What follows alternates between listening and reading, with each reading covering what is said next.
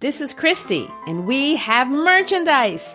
Go to howtolovelitpodcast.com and check out amazing t shirts, mugs, stickers.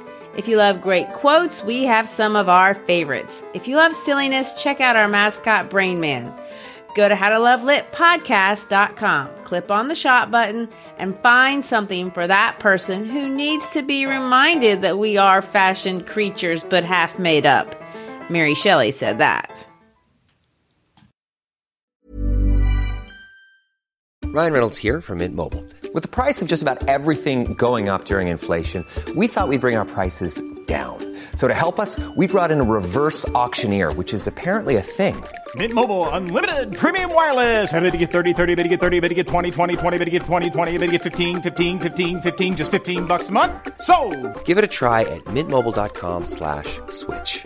$45 upfront for three months plus taxes and fees. Promo rate for new customers for limited time. Unlimited more than 40 gigabytes per month. Slows. Full terms at mintmobile.com.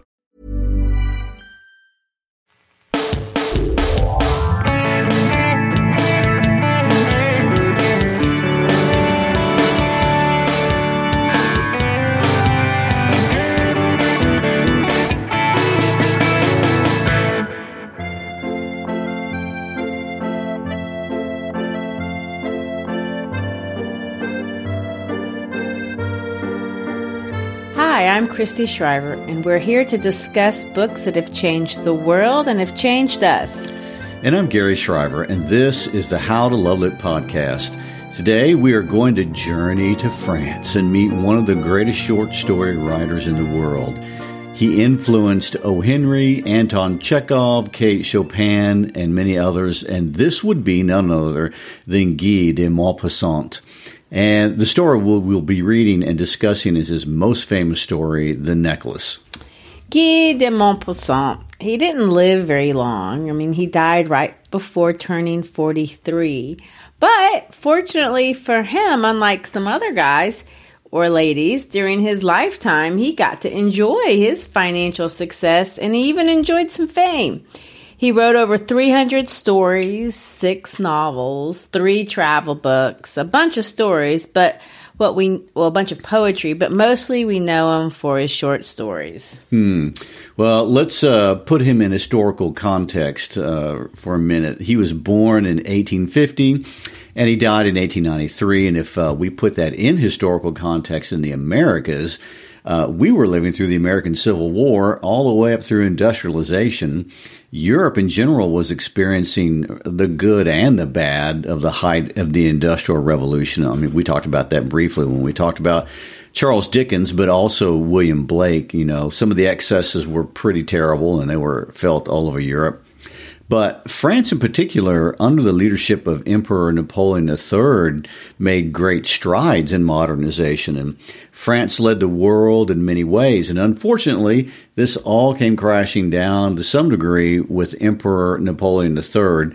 Reluctantly, really, uh, led he led France into the Franco-Prussian War as with every other war, it was an atrocity, although we don't talk about it much today. But among other things, it really changed the landscape of Europe and the European uh, balance of power from then on. Yeah, uh, I guess if I have to be honest, I, I've heard of the Franco Prussian War, but it's not really something I've really studied or understand very well. Well, this war was between France and what is now primarily what we would call Germany. Um, however, this isn't exactly accurate because, you know, maps have changed so dramatically since those days. But the German Confederation, uh, led by the Kingdom of Prussia, defeated Napoleon III and France's Second Empire. And uh, Napoleon III would be the last emperor of France, and Guy de Maupassant volunteered in that war. And he pulled from his experiences in the war a lot for a lot of his stories. Well, I'm sure de Maupassant's war experiences were, you know, a big influence, obviously, and it was a subject of his writing, but it certainly wasn't the only thing that he wrote about. De Maupassant observed all levels of French society, starting with prostitutes and soldiers, and he moved onward up that social scale. He was really interested in social struggle uh, and really hopelessness in some ways, people trying to fight fate, which is interesting in the light of the fact that he himself did really well financially and professionally, even though he had lots of personal obstacles, not the smallest not being, you know, his parents getting divorced when he was a child. That's always traumatic. He grew up in Normandy, which is in the north of France, but his mother filed and got divorced from his dad because his dad was such a womanizer. You know, a woman being granted a divorce was really unusual in that time. Well, it was, and, and Guy went with his mom and was raised by his mom. He went to Catholic school, which I don't really think was a positive experience because he orchestrated his own expulsion. um, eventually moved to Paris. His mother introduced him to a man who would would be the single greatest influence in his life, outside perhaps of her, and that would be Gustave Flaubert. Now, Flaubert is a famous writer. You've probably heard of Madame Bovary, one of his most famous works, and for me, one of the most infuriating books I've ever read. Of course, he does that intentionally. It's beautiful and it's an admired work. It's powerful. Talks about you know human frailty. Well, uh, Flaubert introduced de Maupassant to other famous writers, and his career was off. He was prolific, he was well received. After a few years, he was able to quit his day job and live off his writing and live in a high style. Yes, and apparently he inherited his father's taste in women too, and he has been labeled by more than one historian as a womanizer. Although, unlike his father, he was single. But he had many relationships, and these relationships were with all kinds of women prostitutes, women of all kinds of rank, all the way up the social scale, including countesses. He had three children with one of his lovers, but unfortunately for him, this lifestyle resulted in syphilis. And as his syphilis progressed, his writing got more and more shocking as he was losing his sense of reality. Eventually, he became convinced that flies were devouring his brain. He tried to shoot himself and he rammed a paper knife into his throat. That incident got him taken into an asylum, and that's where he lived the remainder of his days, which wasn't, you know, but just a few months after that incident. That's a terrible ending. I know. Truly is.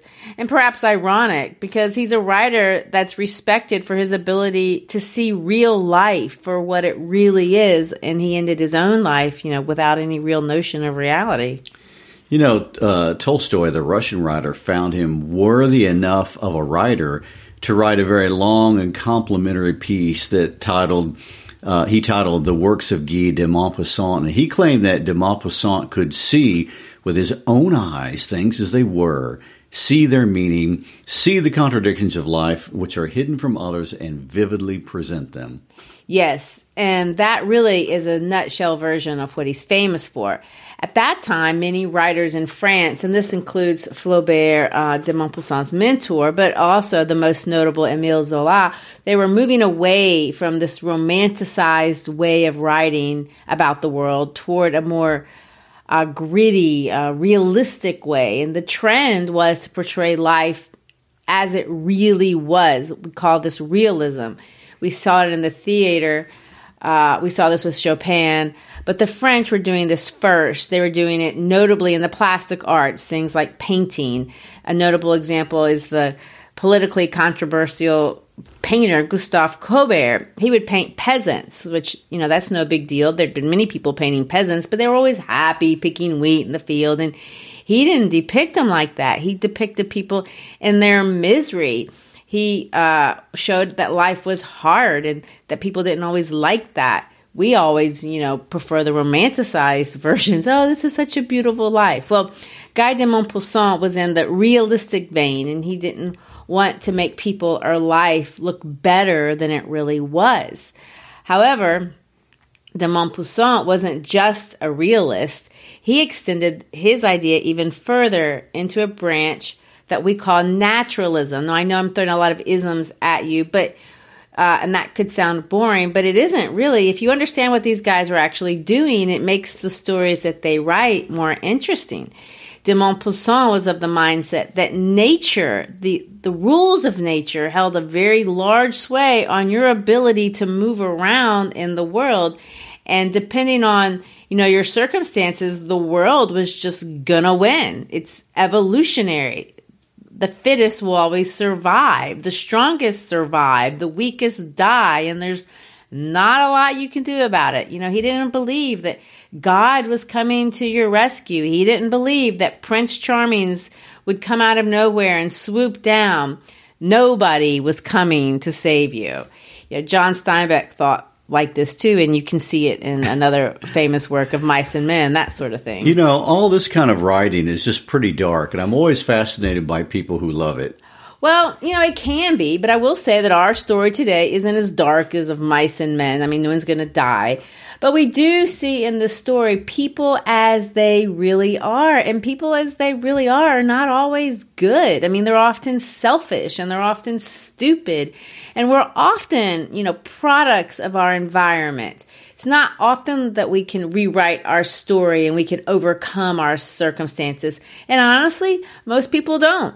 Most people really do succumb to their environments. And Maupassant said this about people. Um, he said it this way he wanted to write the history of the heart, soul, and mind in their normal state.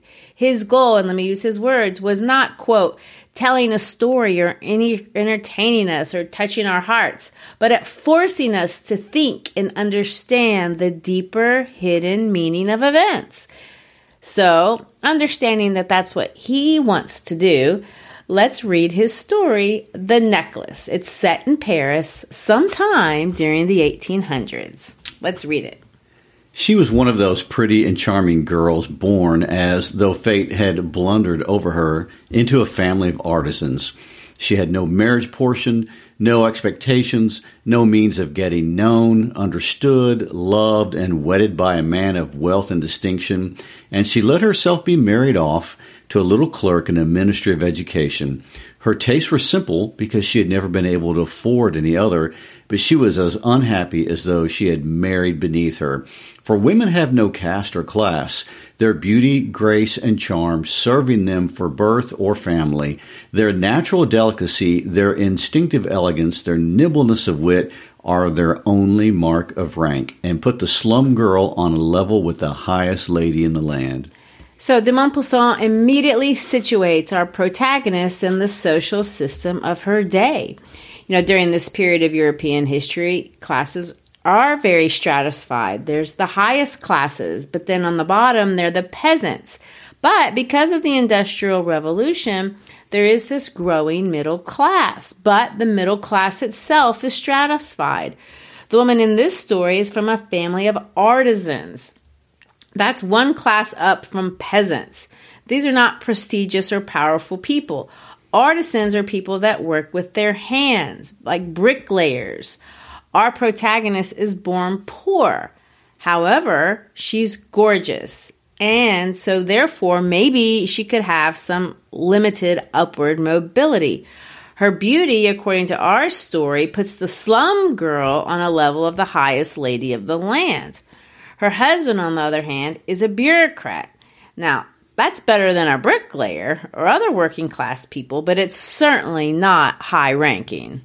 Uh, I do notice a little editorializing on the narrator's part, um, in, in, that he comments that women live outside of the class system since they can't work, and uh, they have really only their physical attributes and their elegance and their social smarts as a way to improve their lives. I mean, you know, really not their ability to work for a living.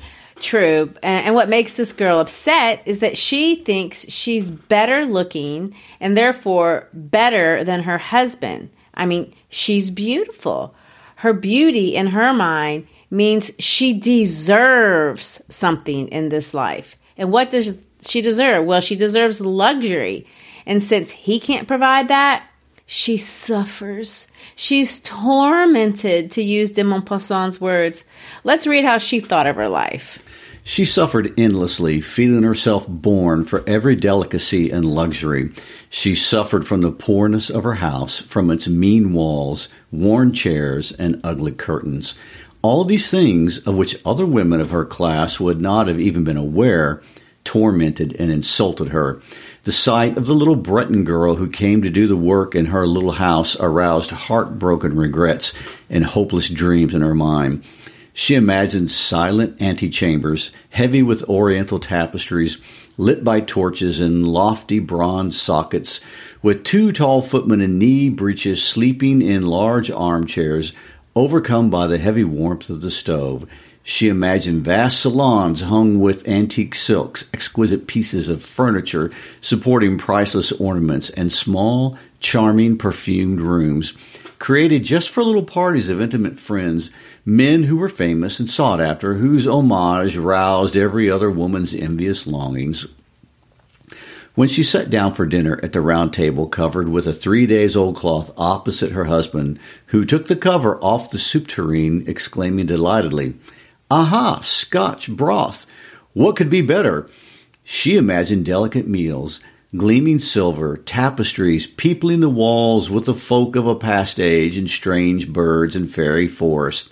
She imagined delicate food served in marvelous dishes, murmured gallantries, listened to with an inscrutable smile as one trifled with the rosy flesh of trout or wings of asparagus chicken.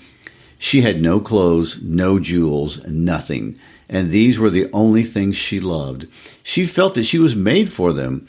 She had longed so eagerly to charm, to be desired, to be wildly attractive and sought after. She had a rich friend, an old school friend whom she refused to visit because she suffered so keenly when she returned home. She would weep whole days with grief, regret, despair, and misery. I mean, it's a very long description describing her quote unquote misery. I would, I've heard more miserable stories than that. I mean, the word suffering is used over and over again, and it's juxtaposed with this long description of all these things she imagines that she deserves. And we see our narrator communicating through the subtext that maybe this woman's perspective does not align with her reality. I mean, her house makes her miserable, but she has curtains and she complains because she doesn't like looking at her maid. You know, obviously, she's not the lowest person on the social scale. She's not as worse off. She's not starving. She complains of the elegance of the meals. Her husband seems to like them. She complains that it's not elegant enough. Uh, if you listen in how she behaves, it's over dramatic. It's actually pitiful. If you listen to the language in her mind, it's if she's in this war zone. But in reality, the truth of it is, she's just not as rich as an old school friend she used to have. The text states that the only thing, I mean, that word is a strong word. The only thing she loves is clothes and jewels. She weeps for whole days. And listen to the words grief, regret, despair, and misery. But what is it this woman is weeping over? I mean, we're set up to question her priorities and her perspectives. I think so. One evening, her husband came home with an exultant air, holding a large envelope in his hand. Here's something for you, he said. Swiftly, she tore the paper and drew out a printed card on which were these words The Minister of Education and Madame Ramponneau request the pleasure of the company of Monsieur and Madame Loisel at the ministry on the evening of Monday, January the 18th. Instead of being delighted, as her husband hoped, she flung the invitation petulantly across the table, murmuring, what do you want me to do with this? Why, darling, I thought you'd be pleased. You never go out, and this is a great occasion. I had tremendous trouble to get it. Everyone wants one. It's very select, and very few go to the clerks. You'll see all the really big people there. She looked at him out of furious eyes and said impatiently, And what do you suppose I'm to wear at such an affair?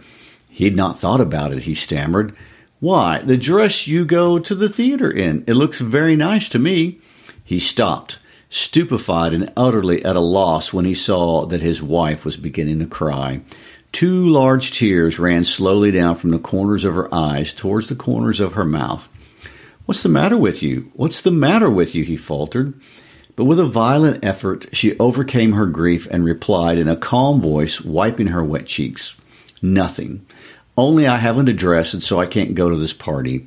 Give your invitation to some friend of yours whose wife will be turned out better than I shall. He was heartbroken. Look here, Matilda, he persisted. what would be the cost of a suitable dress, which you could use on other occasions as well? Something very simple. She thought for several seconds, reckoning up prices and also wondering for how large a sum she could ask without bringing upon herself an immediate refusal and an exclamation of horror from the careful minded clerk. At last, she replied with some hesitation, I don't know exactly, but I think I could do it on 400 francs. He grew slightly pale, for this was exactly the amount he had been saving for a gun, intending to get a little shooting next summer on the plain of Nanterre with some friends who went lark shooting there on Sundays. Nevertheless, he said, Very well, I'll give you 400 francs, but try and get a really nice dress with the money. Again, you know, the focus of our story is Madame Mathilde Loisel, but her husband seems like a pretty nice guy. I mean, he's so proud of himself. He scored for his miserable and despairing wife a very impressive and selective invitation for them to go to a ball. This is an elite event. People were dying for these kinds of invitations, but how does she react? She weeps. Tears come down her cheek. She's weeping a lot these days because she doesn't have a certain life. And he's finally doing something that his wife, he hopes, will appreciate. And what follows is this dialogue between the two of them where Matilda very obviously manipulates her husband. She cries, tears coming down her feet, her face, and she condescends to him and she degrades him. She's very calculating and she manipulates him to get exactly what she wants.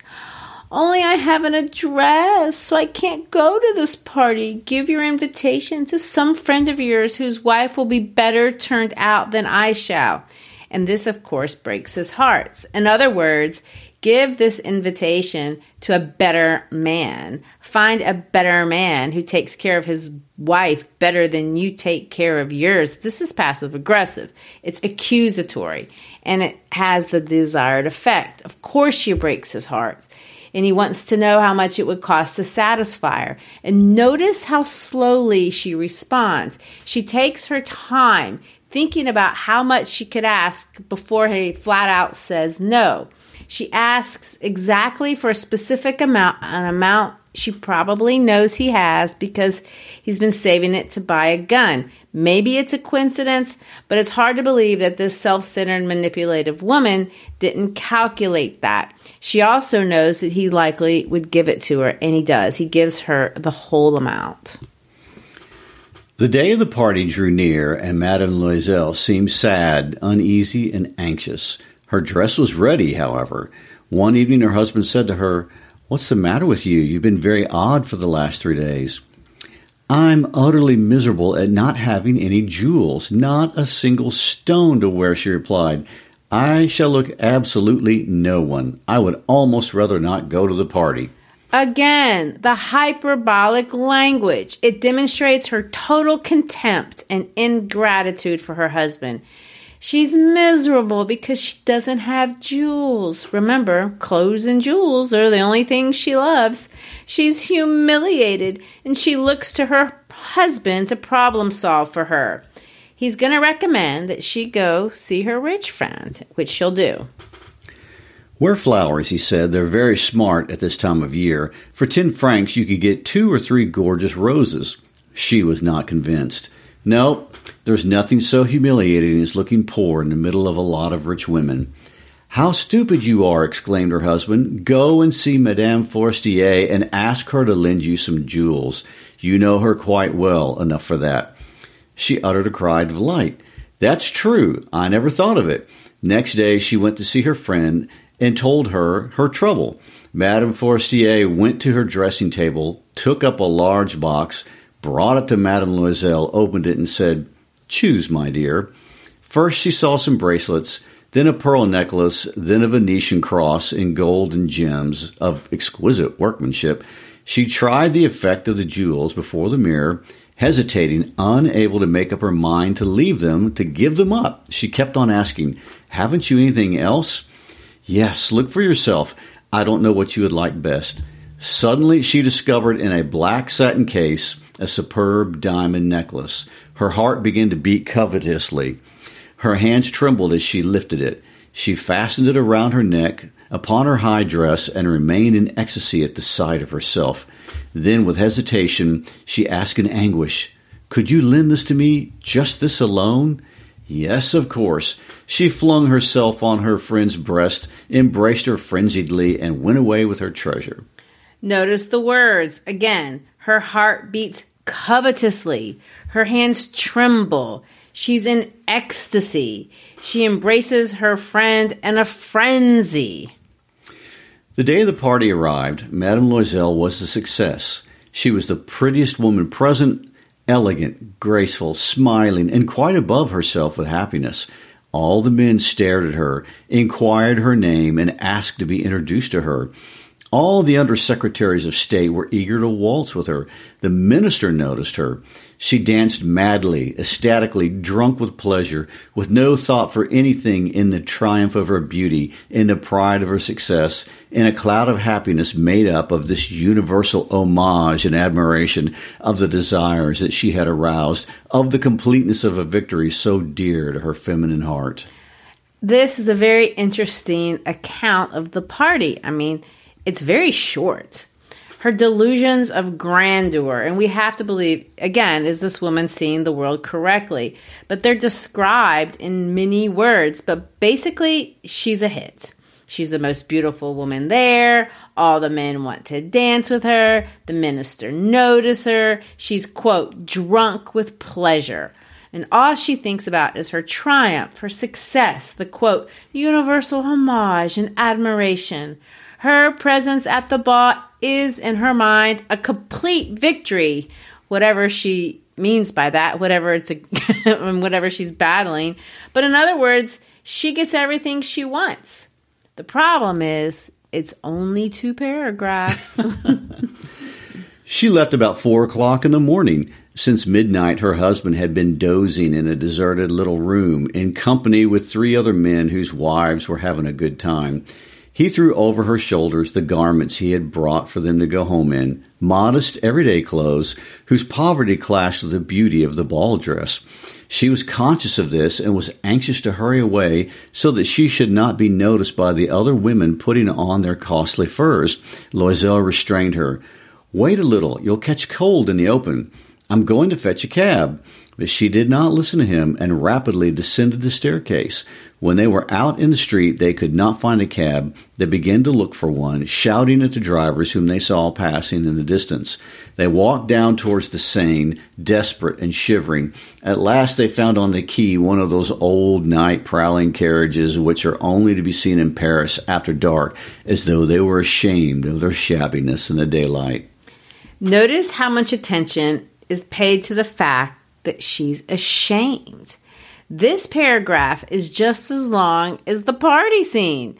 I mean, she races out that door. She's ashamed of her coat. Her husband literally tries to restrain her. She's rash. She's in a rush. She shouts. She walks. She's out pacing in the streets, ashamed of her, quote, shabbiness.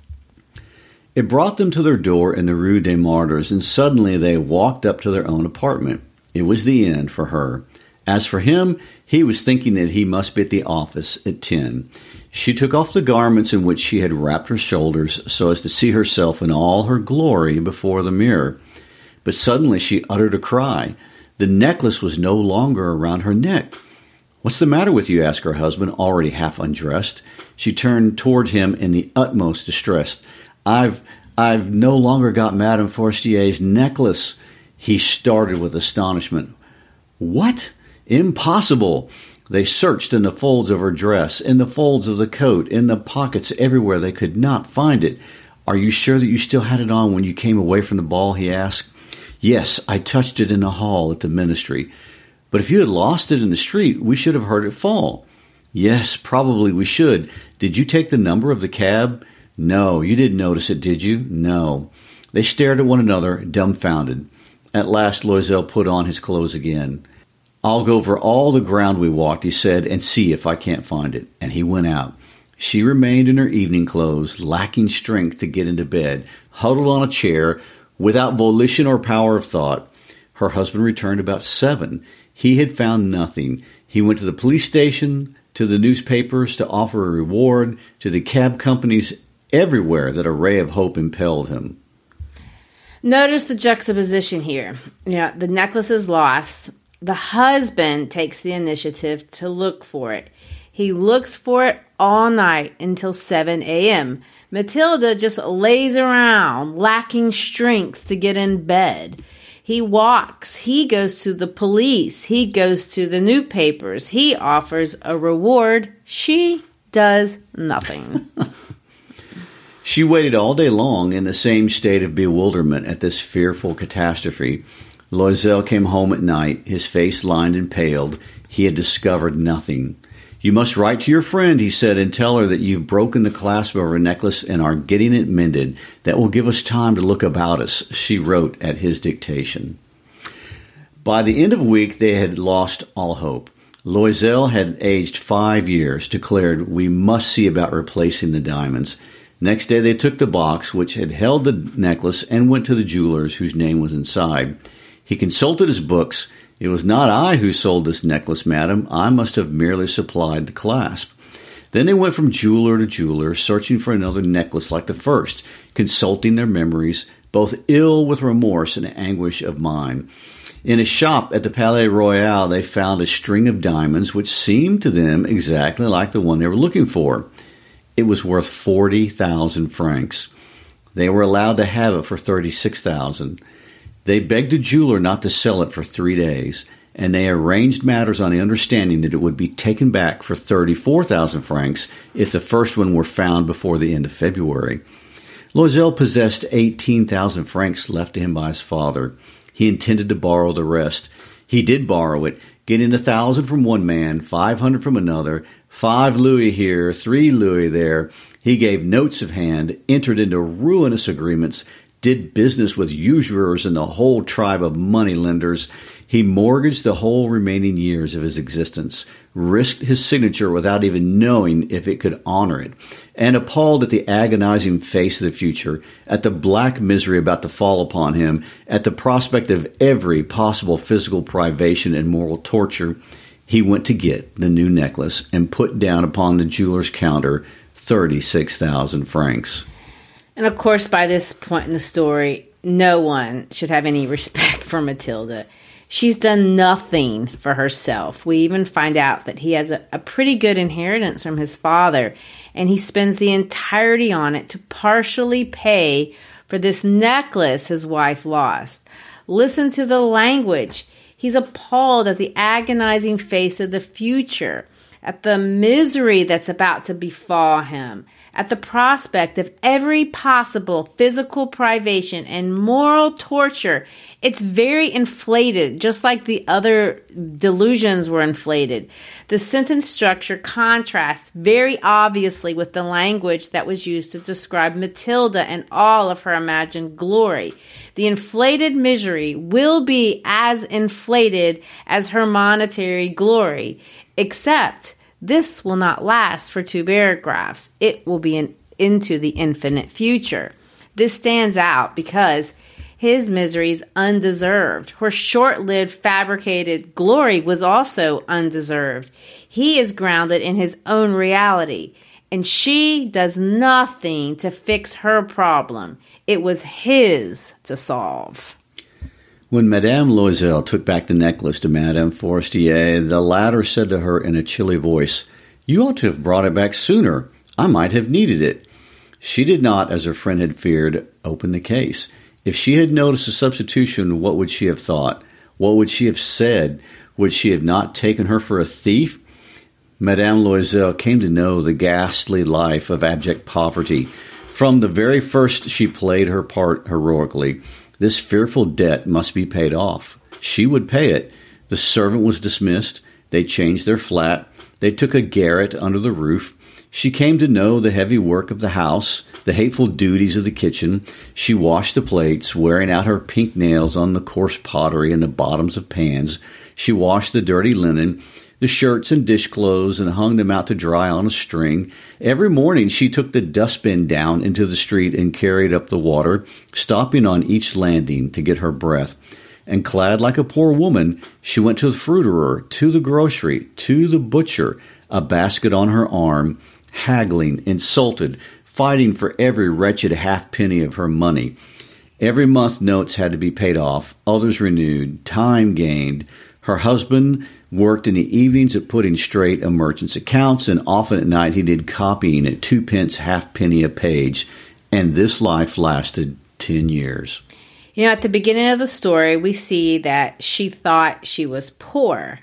Now, you know, she's come to know what real poverty actually looks like. And of course, she's a dynamic character because she's changed. Uh, now she is, quote, clad like a poor woman. You know, she's gets her own food. She she does her own chores. She does the chores of other people. At the end of 10 years, everything was paid off. Everything. The usurer's charges and the accumulation of superimposed interest. Madame Loisel looked old now. She had become like all the other strong, hard, coarse women of poor households. Her hair was badly done, her skirts were awry, her hands were red. She spoke in a shrill voice, and the water slopped all over the floor when she scrubbed it. But sometimes, when her husband was at the office, she sat down by the window and thought of that evening long ago, of the ball at which she had been so beautiful and so much admired. And of course, here she is as how she started. She was pretty then, but she was poor. Now she's poor and ugly like everyone else who she thought she was better than. Even her delusions have stopped. All she has is her memory of her one little moment of glory. What would have happened if she had never lost those jewels? Who knows? Who knows? How strange life is, how fickle, how little is needed to ruin or to save. One Sunday, as she had gone for a walk along the Champs Elysees to freshen herself after the labors of the week, she caught sight suddenly of a woman who was taking a child out for a walk. It was Madame Forestier, still young, still beautiful, still attractive. Madame Loisel was conscious of some emotion. Should she speak to her? Yes, certainly. And now that she had paid, she would tell her all. Why not? She went up to her. Good morning, Jean. The elder did not recognize her and was surprised at being thus familiarly addressed by a poor woman. But, madame, she stammered, I don't know. You must be making a mistake. No, I am Matilda Loisel. Her friend uttered a cry. Oh, my poor Matilda, how you have changed! Yes, I've had some hard times since I saw you last, and many sorrows, and all on your account. On my account? How was that? You remember the diamond necklace you lent me for the ball at the ministry? Yes. Well, well, I lost it. How could you? Why, you brought it back. I brought you another one just like it, and for the last 10 years we have been paying for it. You realize it wasn't easy for us. We had no money. Well, it's paid for at last, and I'm glad indeed. Madame Forestier had halted. You say you bought a diamond necklace to replace mine? Yes, you hadn't noticed it? They were very much alike. And she smiled in proud and innocent happiness. Madame Forestier, deeply moved, took her two hands. Oh, my poor Matilda, but mine was imitation. It was worth at the very most five hundred francs. Ay, irony. Things have come out the opposite of what she thought they would. That's situational irony. The situation is the opposite of what she expected. And of course, the story ends with an ellipsis. Dot, dot, dot. what happens next has no consequence to us. The self delusion, the self serving nature, the lack of agency, all of it. Was it her destiny? Was it her personality? Was it her low societal upbringing? De Maupassant ends with an ellipsis, but he has led us to his conclusion. You know, going back to that essay Tolstoy wrote about Guy de Maupassant, this is what he had to say. There has hardly been another such an author who thought so sincerely that all the good, the whole meaning of life was in woman, in love, and who with such force of passion described woman and the love of her from all sides. And there has hardly been another author who, with such clearness and precision, has pointed out all the terrible sides of the same phenomena, which to him seemed to be the highest, and one that gives the greatest good to men. The more he comprehended this phenomena, the more did it become unveiled. The shrouds fell off, and all there was left was its terrible consequences and its still more terrible reality, says Leo Tolstoy. Oh, you know, I feel like for me to comment here would be swimming in some dangerous waters. But yes, it seems that Guy de Maupassant loved women passionately in every way until the day he died. But he was a realist. He was a naturalist. Humanity, it is what it is. Both men and women were equally human, and he felt no need to romanticize either the essence of men or the essence of women. In some ways, it's kind of refreshing, really. well, we hope you enjoyed this very famous short story by uh, one of our world's greatest writers of short stories. And thank you for being with us today. And if you enjoy our work, please like us on social media, give us a review on your podcast app. Share a podcast with a friend. Go to our website, howtolovelitpodcast.com, and what we always tell you to get? Merchandise? Yes, a t shirt, a mug. Anyway, that's how we grow. Thanks again. Peace out.